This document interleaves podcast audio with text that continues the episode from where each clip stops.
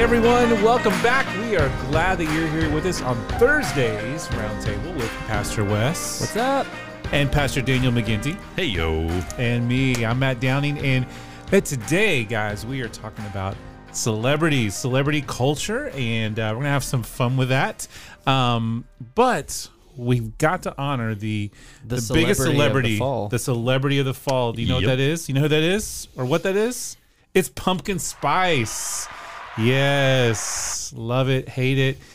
It's out there. Whatever. I like Pumpkin Spice. I think we've established every year we kind of do this theme, at least for one episode. And I love it. McGinty has a love-hate relationship with it. I think he likes to hate on it, but secretly he likes it. And Wes, we've never discovered your true feelings. Pumpkin Spice. I'll be honest. I don't know that I really have a true feeling. We got a Switzerland, folks. Okay. Neutral, huh? We got a Switzerland. And I'm not saying that to win votes. I just don't know that I really have an opinion. Yeah, it's okay. Well, before we jump into it, you guys doing okay? Yeah. I don't know. Maybe loving the cool breeze this morning. Oh, it's so good in the morning. It is starting to feel like fall. I love it. It's a good morning run. Yeah, that's good. All right, so let's talk about this. Let's talk about Pumpkin Spice. So for you guys, as you've been out and about, have you noticed? What are some new things you've noticed pumpkin spice wise? I know in the past we've talked about random things that are pumpkin spiced. I remember last year we talked about the pumpkin spice sneakers. Mm-hmm. Yeah, that's actually a thing. Pumpkin clarification: is that just a pair of sneakers themed to look pumpkin spice, or is it like a? I think it had some aroma to it or something. Yeah, I think there's an aroma to it. I think, and also. Deodorant. There's deodorant out there. There's dental floss out there. There is pumpkin spice fishing lures. Yeah, yeah. I mean, so those are things that aren't food related, but obviously we want to talk about some of the food related stuff. The other day, I had pumpkin spice Twinkies, and that actually doesn't sound half bad. Those are actually better. Than I'm serious. Like I like Twinkies, and then when I ate one of these, I was like, man, that they should do that all year long. So the pumpkin spice covers all the preservative taste. So my question is, how long does a pumpkin spice Twinkie last? If a regular Twinkie lasts a millennia, how long does a regular one? But you should try it. It's good. We were shopping at Walmart, and if you shop at Walmart, you always got to stop by the clearance aisle. That's just you have to just see what random things are there. Maybe you'll get lucky. Well, we got lucky. There was like 3 boxes of pumpkin spice flavored protein drinks. And we're like, okay, breakfast. That's great. And it's like $1 a bottle. That's like half the price of these things. And Brooke was a reason they were on clearance? Yeah, there's a reason they're on clearance. They are not that great. And Brooke will like order like a giant iced coffee from like Panera Bread or something like that. And then she'll like have it half full, and then she'll pour the pumpkin spice, protein drink into it and make breakfast out of it. I think that's partially why I'm neutral and have evaded is because I'm not a coffee drinker or connoisseur. I'm not either. So that locus of where pumpkin spice entered into our daily world. I was bummed that we didn't get the fall pumpkin-y flavored cheesecake the other day for Bethany's birthday, but that was because I made a horrible mistake. Yeah. That's good stuff. It's good stuff. Well, now do you have like here we go. I do have a little quiz for all of us. Little pumpkin spice quiz. Hold on, real quick, before we do the pumpkin spice quiz, we got to talk about Chick-fil-A. Chick-fil-A is too cool for pumpkin spice. Oh yeah, that's right. Yeah, they have their milkshake and it's autumn spice. I'm surprised they kept the spice too. They could have been like autumn.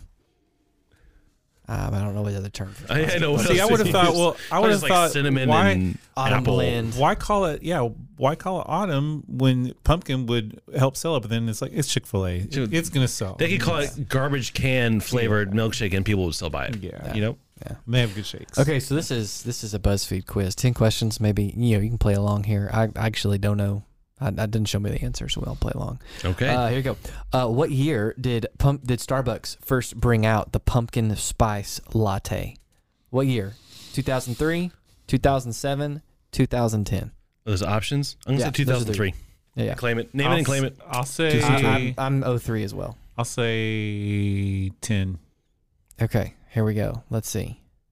Boom, 2003. All right. Got it. All right. Now, I'm a little partial because I started working at Starbucks in 2004 right out of college. So that means, do you realize next year is the 20th anniversary. Well, we'll do this in a year. Oh, man. Which means they'll put it out in July. Yeah. You know?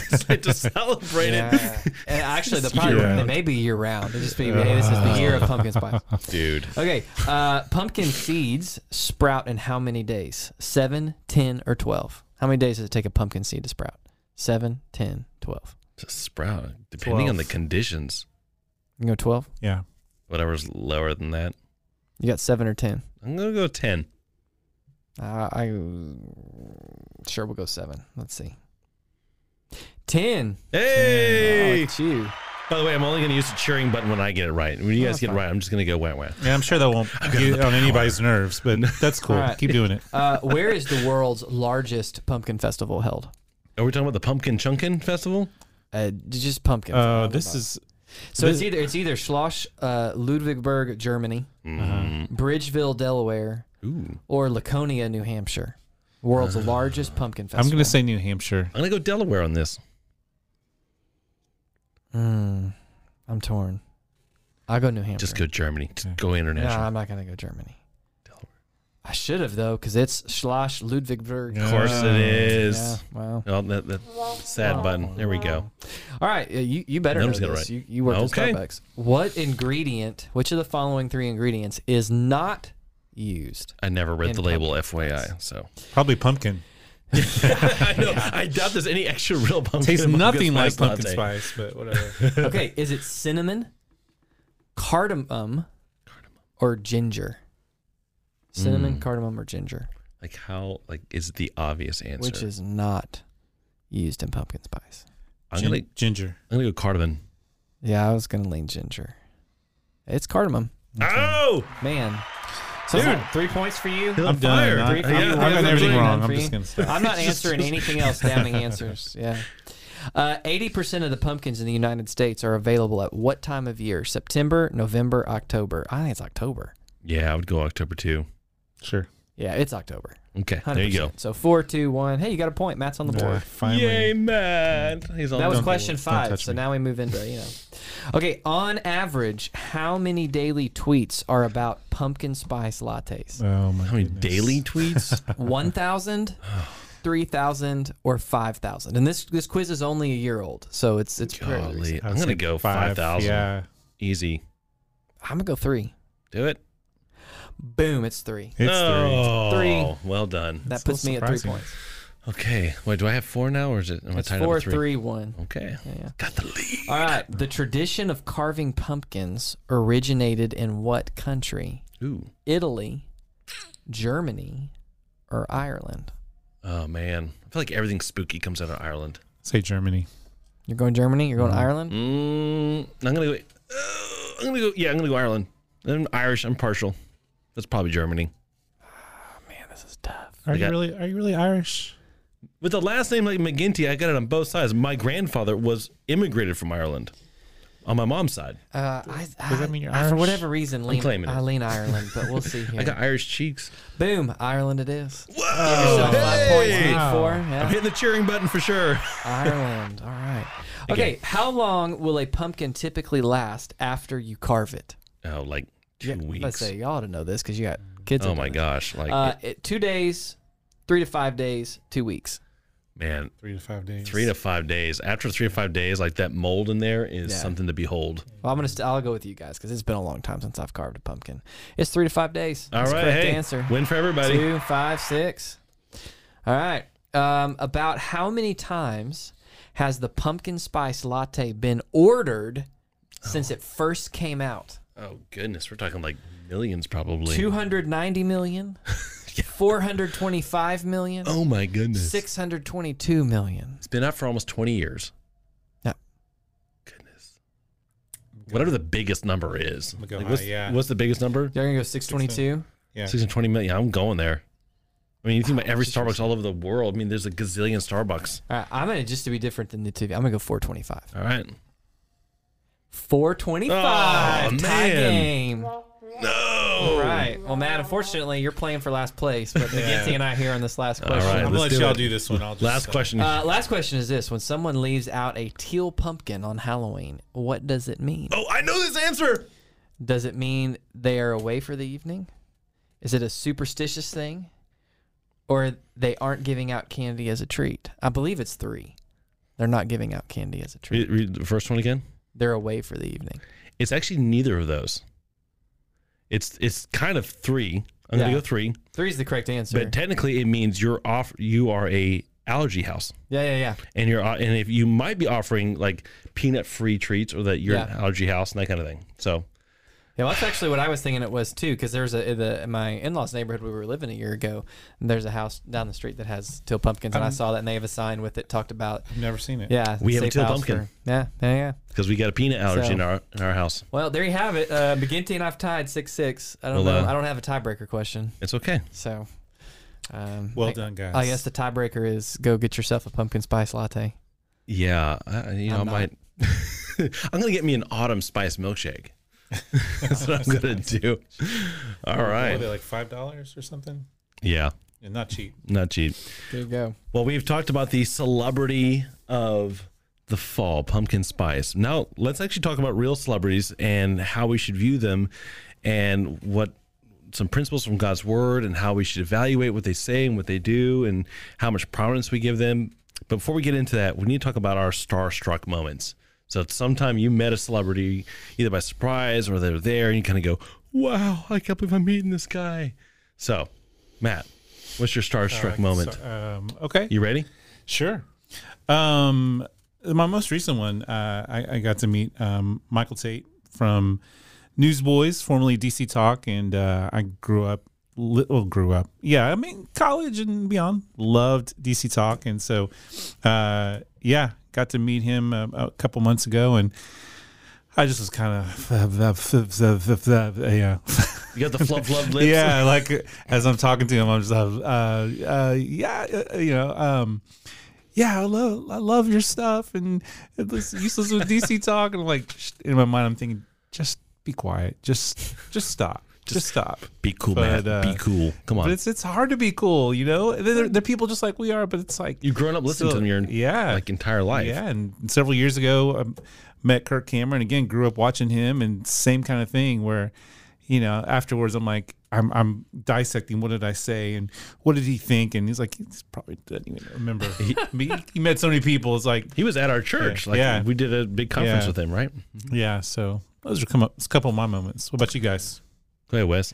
Honestly, I don't know that I've not really met that many people. Well, you were telling us about one just the other day. The Power Ranger? Oh, yeah. I mean, at a Comic-Con that I took my sister to, we got a photo taken with one of the original Power Rangers. But that's like a, hey, man, nice to meet you. She's gone. I mean, it's not really like a meet and greet kind of thing. So, yeah. No, I haven't really, I was thinking I should have time. I just haven't met people that I would classify as like, well, I mean, as a kid, the quarterback of A&M's football team came to our Sunday school class, and some of us sat with him in church, and he said, see you later. And we were like, see you later. It means he's going to come back. And it just meant see you later. That's just a good way. But I don't know, is that grown up? I don't know. I really had a lot of moments like that. I had one recently when we were flying out about a month ago, I think, and we're hurrying through the airport. I've got my 4 kids, and we're trying to get through to our gate. And all of a sudden, I see a guy with long red hair. I'm like, "Is that it? Is it was JP Sears?" And you may not know the name, but he has Awaken with JP YouTube channel that gets like millions of views, and he's based out of Austin, and he does a bunch of goofy conservative videos. I've seen a few of them, and I was like, whoa, that's him. And like, I went up to shook his hands like, hey, appreciate the things you're doing for conservative ideas and stuff. What way to go.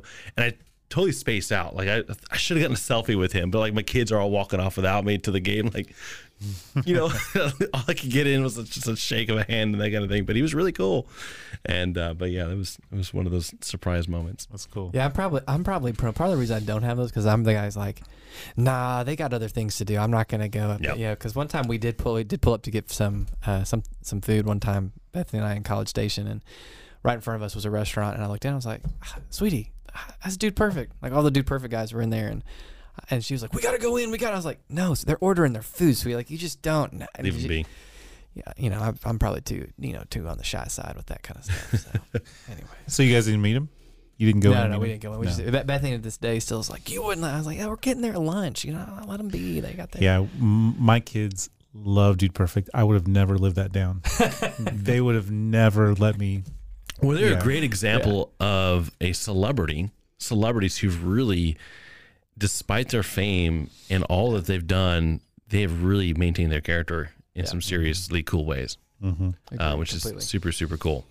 Yeah, I think kind of the heart behind going here, the issue of celebrity, is that celebrity just is a reality, right? We live in a society that adores celebrities, and celebrity maybe at one time would maybe just make you think of movie star or something like that. But in reality is today, a movie star, a musician, TV star, influencer, a social media influencer, a politician, an athlete. I mean, celebrity applies really more so, we're probably using it as a term of someone who's got a certain level of fame.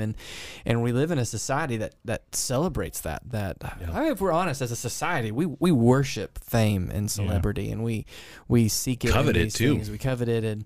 And so, you know, as we think about us as believers, and this was something that was mentioned this last Sunday in the sermon, of just we're called not to show partiality, not to play favoritism with people as a body of Christ. But sometimes if we're not aware, we can do that with aspects of celebrity, with those celebrities that make us starstruck, with whether it be character issues we let slide, whether it be modeling our life or speech, whether it be, I mean, all different ways, shapes, words, and sizes. So that's kind of where the idea comes from, just how do we're not going to be able to escape society, nor does God call us to escape society. We're going to live in a society. The reality is there are people both inside of the church and outside of the church who possess, for a variety of reasons, a level of fame, a level of renown, a level of influence. And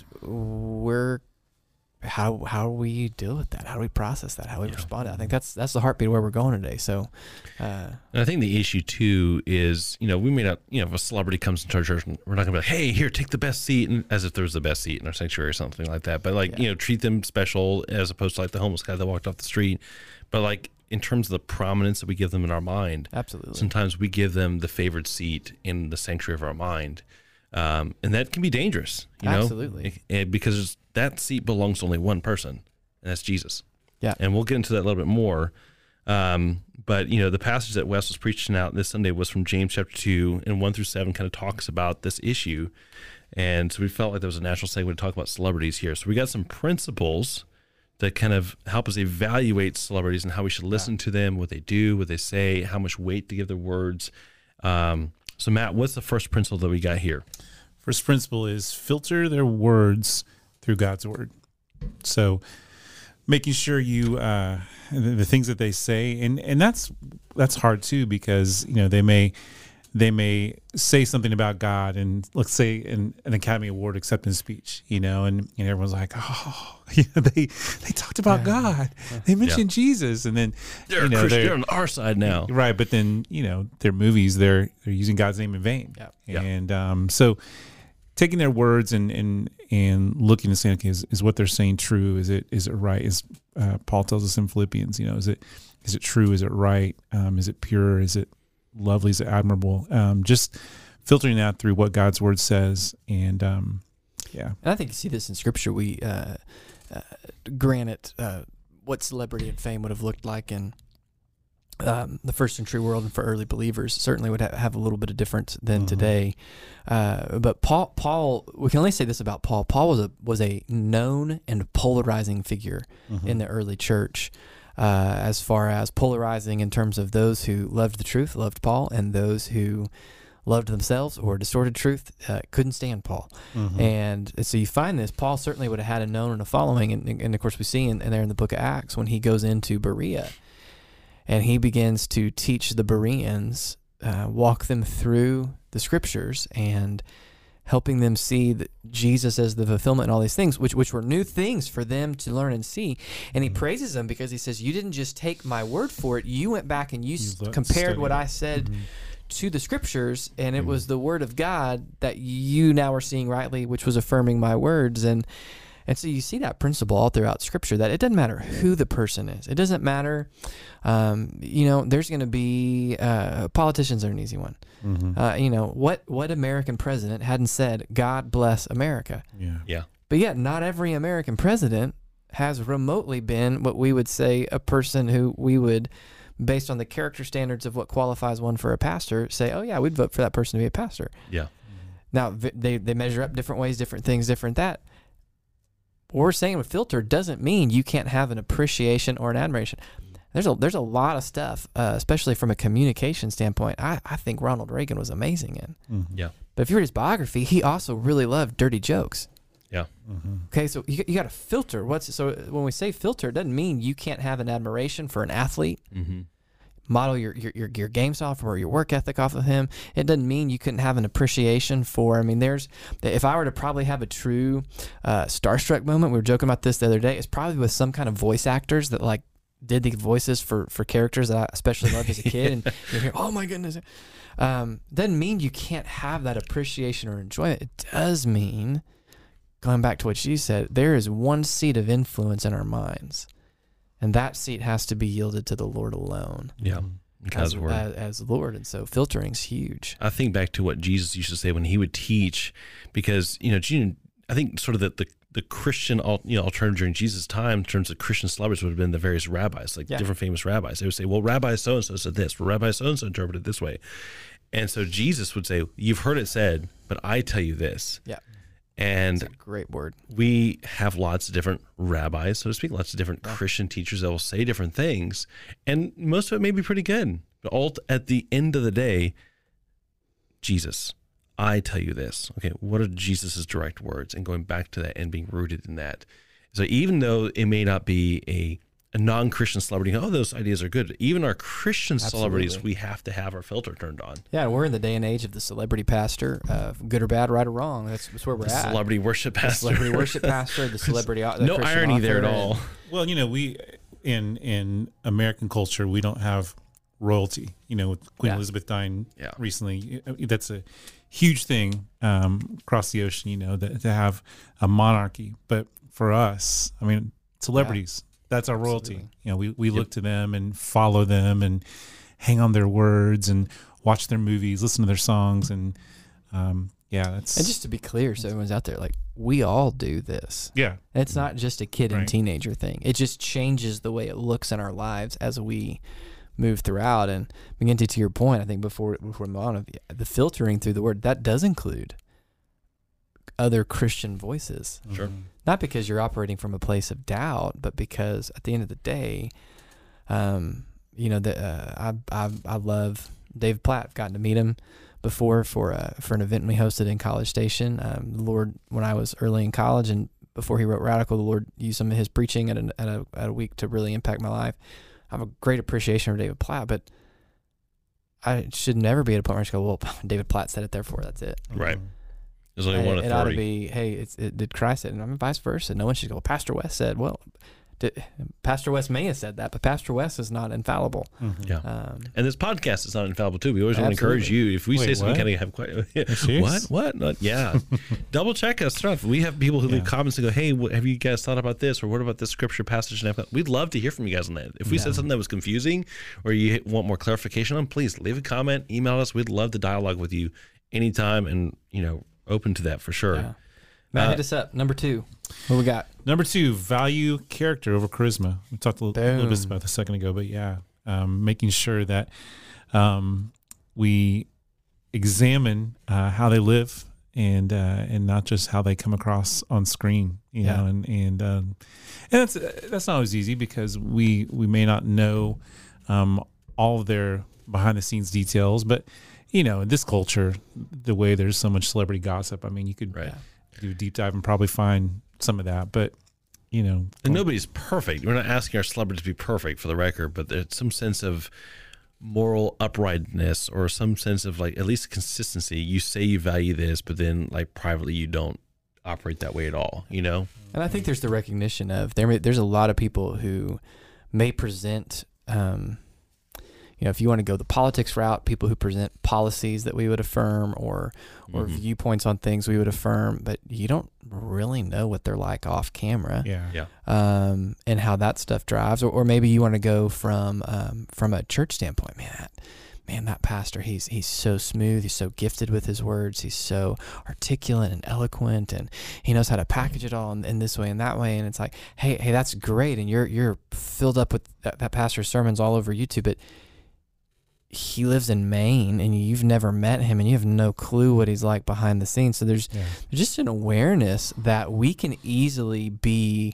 In fact, I think this is one of the greatest crises of how we end up with poor leaders in church, is we as churches can too easily fall for charisma that knows how to articulate and present doctrine and sermon and all of these things and go, oh, well, you look the part, you sound the part, you make me feel the part, so you must be it, rather than going, hey, what's actually, push come to shove, what's the real character here? Yeah.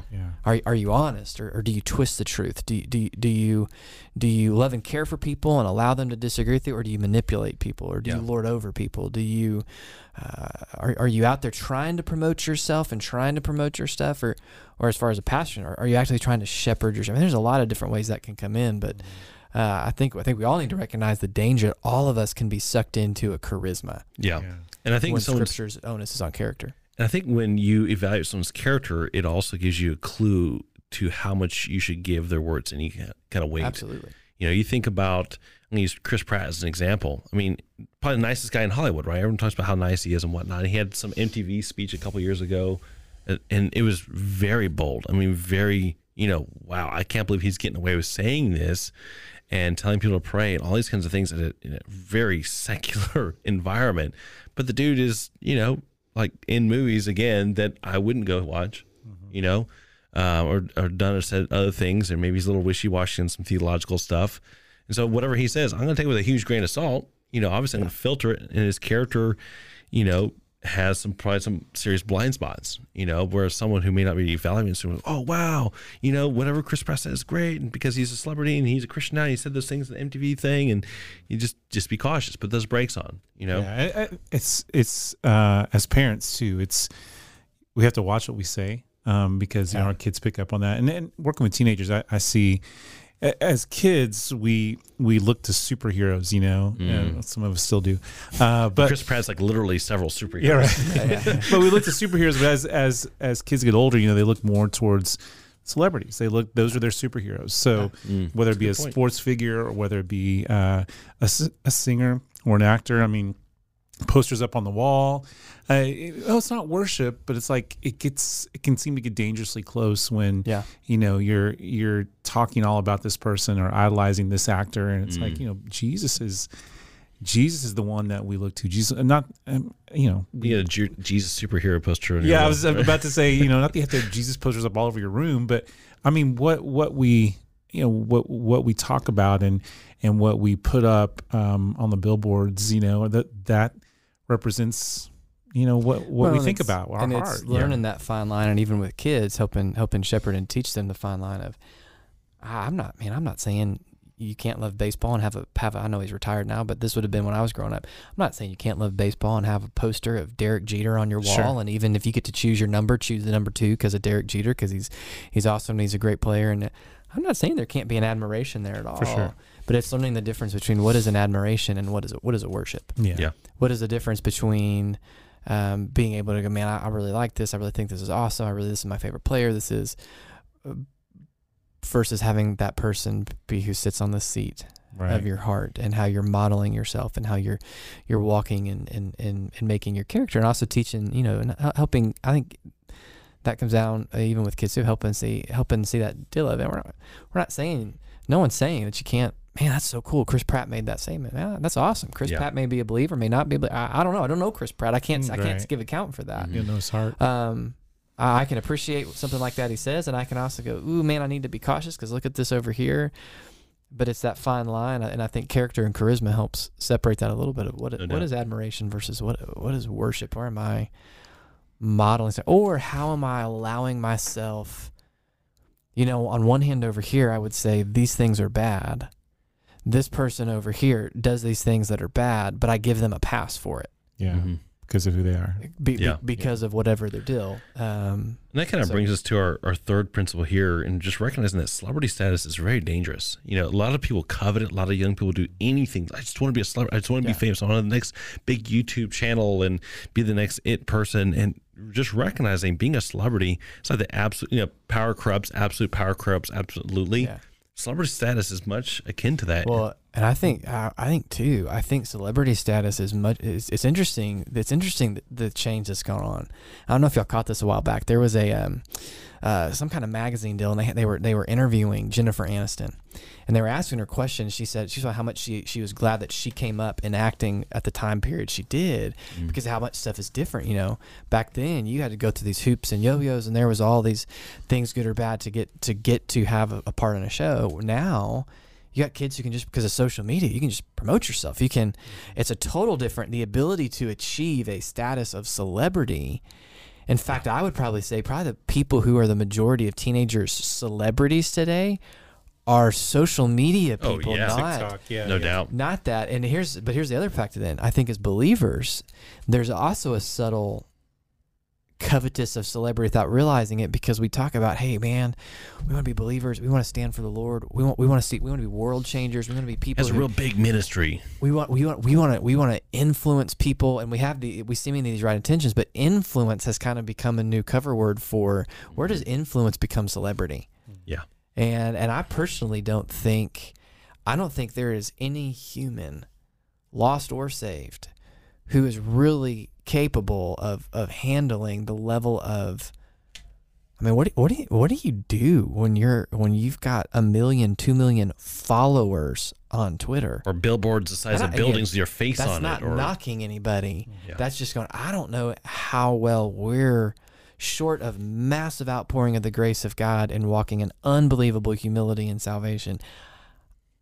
Oh my goodness. And that's just saying, even from my own heart, and recognizing in the times when I've been handed even a little bit of influence or this or that, of recognizing how subtle and easy the enemy can come and twist it, and all of a sudden it can become perverted into a danger of celebrity. Yeah, and I think we need to keep in mind, one, in some sense, we need to kind of cut some of these Christian celebrities a little bit of slack, recognizing just how hard it is to maintain your character in that particular environment or with that kind of corruptibility, but also just caution, like if you ever find yourself becoming famous or pursuing it, have people in your life that will keep you accountable, that'll hold your feet to the fire, that'll make sure that your character doesn't get warped by what's going on. Because think about every child celebrity. Has any of them turned out okay?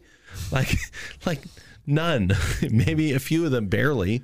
You know, you talk about Kirk Cameron, he'd be like one of the few, like the rare exceptions. But we talked about this the other day too, that when someone who is a celebrity becomes a Christian, how quickly we want to elevate them. Yeah. And the fact that, you know, the best thing for them is probably, and for us, is to give them grace, but also for them to, rather than to be put on the stage and say, hey, here's our celebrity Christian, you know, allow them to grow, to be discipled. And but we're, as Christians, we're so eager for validation. Yeah, you know, anybody that oh, you said God, you talked about Jesus, you got a Bible verse, like, yes. You know, we want people to know that, hey, this celebrity is a Christian.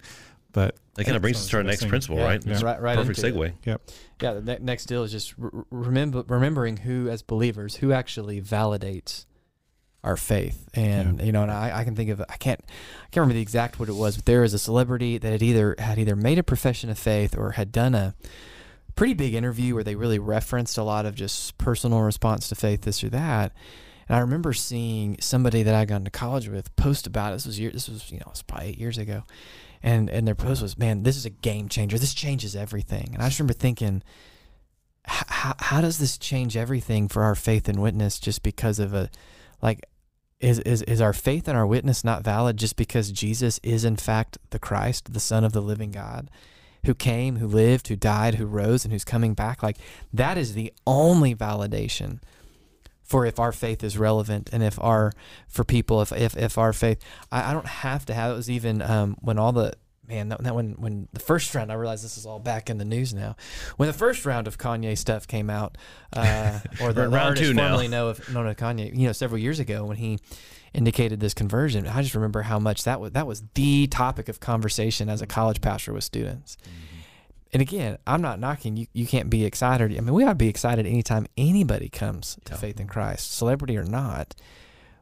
But I remember the whole big discussion. It was like all of a sudden, man, okay, Christianity Christianity really is valid because, man, no, Christianity is not valid based on who does or doesn't respond. Christianity is valid because either Jesus is the Christ or he's not.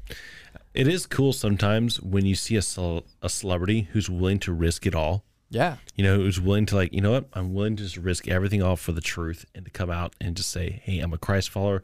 No matter what, if I never get a gig again in Hollywood, here it goes. I mean, Mel Gibson, not a great character person at all, but I mean, he really risked a lot to do and fund The Passion of the Christ. It was in 2002. And even Jim Caviezel, when he was approached for the role, he was basically, Mel told him, hey, you know, you may never get to work in Hollywood again after you do this film. And he didn't for a long time. And he was an up and coming major actor. And he wasn't a great, you know, TV show person of interest and some other stuff. But, you know, it is cool when we see people, and I don't know if that's really the best example, honestly, but, you know, if someone is willing to do away with all that and risk it all, I mean, that is a cool testimony. But again, the validation of our, you know, the true witness that matters, one, is the Holy Spirit's work in our lives, but also, man, the original witnesses. You think about the people who actually walked the earth with Christ and the validity of those original witnesses that we have recorded in God's word. That's the validation that is really, really core. Yeah. And so I think we just need to know as believers, like, our man, again, have people you admire, have people you appreciate for different things, guard what they say and how much you allow it influence in your life. And really, here's the deal. I know one of our points is allow God to be the only judge. Part of that means when it comes to, you know, people, that would be the question with Kanye was students. Well, what do you think Kanye's will be around? I said, I don't know. I don't know Kanye. Yeah. I'm in zero position. That's God's job to affirm that. That's between, all I can affirm is, hey, does this line up or not? And I think sometimes we can either, as believers, we can be far too harsh on celebrity, or we can be far too enraptured with celebrity. When the real reality is this: celebrity just is what it is. Yeah. Have the right heart of God to it, but do not look. It doesn't matter. It doesn't matter if the most influential people of our society profess Christ or not, as to whether or not our faith is valid. Yeah. Right. Faith is valid because there is an empty tomb, because Jesus did exactly what he said he'd do, and he is who exactly he says he is. That's what's valid. And so if there's going to, again, that maybe that helps you kind of see the line of what is worship versus what is admiration. True. Worship is when I can feel secure and steady in my faith, regardless of if there's anybody who, because I think scripture is also clear. Jesus is clear. Those who are really blessed in the eyes of the world, it is a challenge, not impossible, but it is a challenge to have the prosperity of this world and come to faith in Christ. Hence the story of the rich young ruler, hence the idea of it's easier for a camel to pass through the eye of a needle. It's not impossible, but it's a real challenge, because to come to faith in Christ, you have to admit that you're a sinner in need of a savior. Yeah. And that is inherently a humble posture. True. So, I mean, there's a lot more we could say, but there you go. Jesus validates our faith alone. Matt, what's the, we got two last principles here. What's the next one we got?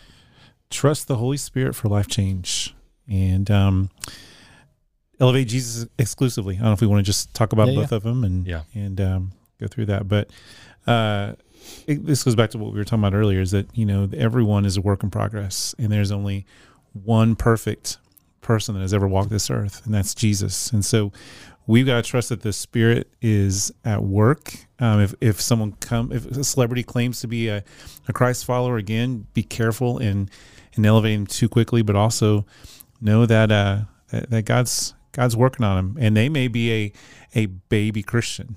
Yeah. And that may be very apparent in some of the actions that they take or some of the things that they say, you know, and it just, rather than jump all over that and you know, feel defeated or disappointed. I mean, it's okay to feel that, but pray for them. Absolutely. Pray that God would put people in their life that would speak wisdom to them and encourage them and help them to realize, yeah, you said this, but here's what the Bible says. And, and if we're not careful too, kind of another aspect to look at this is, kind of, we've talked about this a little bit, you know, validating our faith, like this changes everything. Kind of, okay, now that we have this celebrity who's a believer now, they're going to be able to change lives because they're going to really change things. Like, no, God might be able to use them, but recognize where that change comes from, whether they're a celebrity or just someone off the street.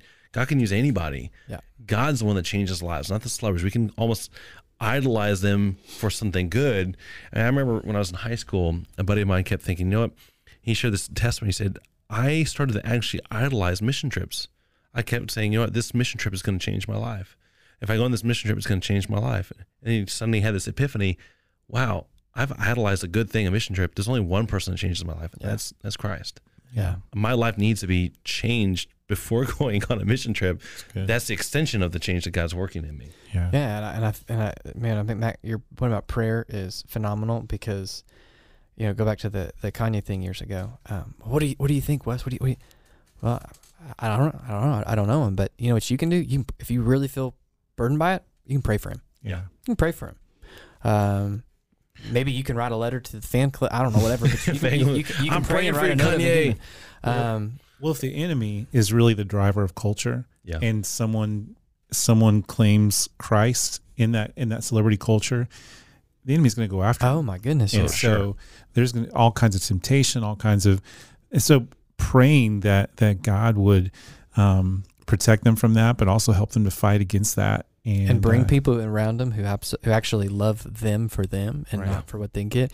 And then McGinty, to your point with the elevating, here's the danger of especially using, you're a big name, let's get you out there, let's share. One, it totally minimizes the fact that for thousands of years, God has used absolute no names and nobodies in the eyes of the world to lead the overwhelming majority of people to faith in Christ. Yeah. Two, how many people are going to pray the prayer because the celebrity tells them to do it versus because, oh my goodness, I really am a sinner and the Holy Spirit's convicting me. Is it the charisma and the celebrity that's influencing it, or is it truly the work of the Spirit? And don't mistake, I'm not saying that a Tim Tebow shouldn't get up and share his testimony and people go, man, God spoke through Tim. I'm not knocking it. What I'm saying is I think as believers, we can kind of have this mindset. It kind of goes back to the whole, if we can just get the quarterback, if the quarterback comes to faith in Christ, everybody will follow. Well, will everybody follow because they're following the quarterback, or will everybody follow because they're following Christ? Yeah. This is just caution. And so there's some caution. And what's the motivation there? Are you really wanting people to, and you want people to come to Christ, but also are you wanting that so it'll give you validation for what you believe? Yeah. You know, it helps to have a celebrity endorse that, hey, if he believes it, then. And again, I just look who Jesus picked as his disciples. Yeah. Jesus had, you brought up the rabbis the other day. Jesus could have gone after the top notch, the most random. Here's the reality. Paul was an up-and-coming Pharisee in Jesus' day. Jesus could have gone after Paul at that moment. He didn't pick Paul. No. He went and he picked some backwater fishermen. He didn't go to any of the synagogues and say, hey, who's your top students? Or he went and picked a tax collector right off of his tax collecting, who the people to his own countrymen would have hated. He went and picked a guy who's always, we don't know anything about Simon other than he's the zealot. Mm-hmm. He would be a domestic terrorist in the eyes of Rome. He went and picked, and you thought some of the other names of the disciples, and you go, and we don't know anything about them. Mm-hmm. Yep. He went and picked, and I'm not trying to be ugly, he went and picked no names. Hey, well, my son's middle name is Thaddeus. We know nothing about Thaddeus. There you go. So I think that's just the caution too, is that we as believers also don't get so enraptured when we speak of elevating Jesus exclusively that we realize in ministry, man, praise God if the quarterback of the football team comes to faith in Christ. Also, praise God if it's the captain of the chess club. Yeah. Also, praise God. Listen, the angels are roaring in heaven just as much cheering over both the same. Man, praise God and just may we exercise a caution.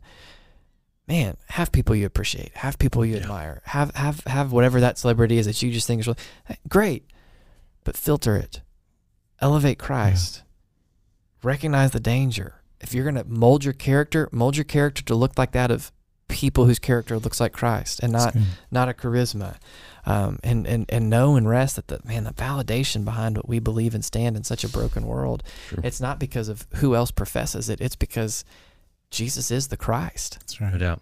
I have one more thought to go with that, because talked about Paul and how when God eventually did call Paul and the process that Paul had to go through in order to become who he was. I love in Philippians 3 where Paul talks about, he starts going through all the things that he'd accomplished. He goes to his right, and how incredible he was in the world's eyes. But he said, but all that's worthless. Nothing compares to having Christ. And for us, I know it's tempting because it'd be awesome to have a platform like that celebrity. It'd be awesome for people to know me, to have that money.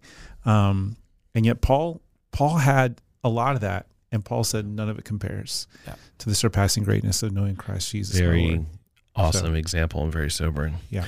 Well, we're going to close this out just by encouraging you, one, pray for those who are slumbers, not just Christian slumbers, people who are slumbers, one, that God would give them wisdom. But pray especially for those who might be Christians in the celebrity world, that God would protect them, that they make wise decisions, that they would find people of character to speak truth into their lives and to really hold them accountable, and that God would use them. You know, God can use celebrities, but that also that we would be cautious with them as well. So I would encourage you guys to do that, and remind you to give Christ the only seat, prominent seat in your mind. So for sure. If you got questions, contact us, reach out. If you're here at church, come by, grab us, shoot us an email, text, subscribe, DM, subscribe, whatever various ways. Yeah, you know, speaking of celebrity, I just heard this the other day. Like, there are 2.4 million podcasts out there. 2.4 million. Yeah, isn't that crazy to think about? And the fact that you're listening to this one, like we're just one, but thank you for listening, and thank you for sharing that and subscribing. Let friends know about it. Today may be a good one to share, and maybe you have a friend that loves celebrities and just who's a believer. Let them hear this. Yeah. But yeah, you know, if you know Kanye West, you could like send him a text message with this podcast link. Go for it. You know.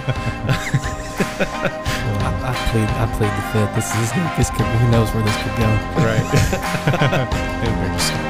All right. Well, thank you for tuning in. Thank you guys so much, and we'll see you guys next time. Bye. Bye. Bye.